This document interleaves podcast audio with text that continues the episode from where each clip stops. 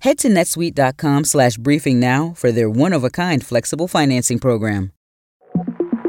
Hello from CNN, I'm Joe Beck with the five things you need to know for Wednesday, January 31st. The battle over US immigration policy and the crisis at the southern border is coming to a head in Washington. Early this morning, House Republicans decided to move forward with their impeachment process against Homeland Security Secretary Alejandro Mayorkas. They claim he's committed high crimes and misdemeanors for his handling of the border, but constitutional experts say the evidence doesn't reach that high bar. The move sets up a vote on the articles of impeachment by the full House. No date has been set, but if the resolution succeeds, Mayorkas would be the first cabinet secretary to be impeached in 150 years. Even if Mayorkas is impeached, it's unlikely he'll be charged by the Democrat controlled Senate. This comes as a bipartisan Senate deal on the border appears to be over before it really began. CNN's Lauren Fox has more on that. Right now, Republican leadership is debating whether or not to shelve this process and instead of moving forward with a bill to help Ukraine, Israel, Taiwan that is tied to this border security package, perhaps they go back to the drawing board, take the border security package out of it, and try to move along just Israel, Ukraine, and Taiwan on its own. Patients, medical workers, and displaced people in a southern Gaza hospital are living in, quote, constant fear and anxiety as Israel intensifies its offensive on the city of Han Yunis.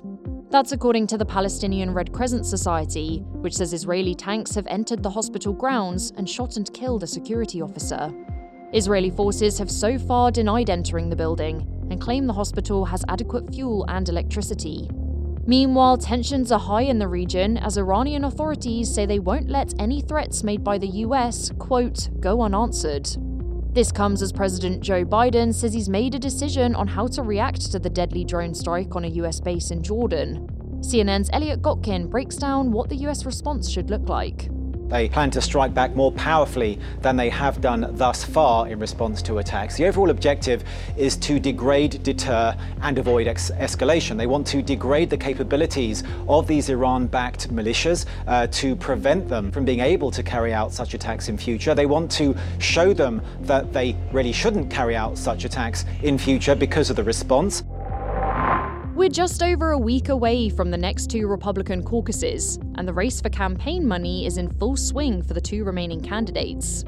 A source tells CNN former President Donald Trump is ramping up efforts to bring potential megadonors into the campaign fold with personal calls, motorcade rides, and meals at his Mar a Lago private club. Meanwhile, Nikki Haley has also launched a major fundraising push in recent days, the former South Carolina governor is set to hold at least 13 money raising events across the country ahead of the primary in her home state next month. 23 million people are under flood watches in California as two storms are set to lash much of the state.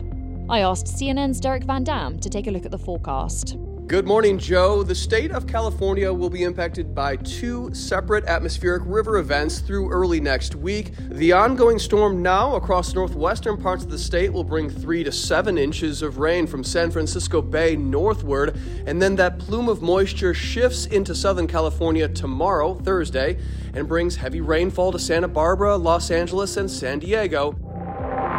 Coming up, bad news for Elon Musk's multi billion dollar pay package. A judge in Delaware has struck down Elon Musk's massive multi billion dollar pay package. The 2018 compensation was made up of Tesla stock and helped make him one of the richest people in the world. But the judge says Musk and the board failed to prove that the plan was fair. Attorneys for the shareholders who brought the suit had argued that the package was excessive and that the directors on Tesla's board were not truly independent because they were too close to Musk. Musk hasn't commented on the ruling, but did post some advice on X, saying, quote, never incorporate your company in the state of Delaware. That's all for now. Our next episode drops at noon Eastern.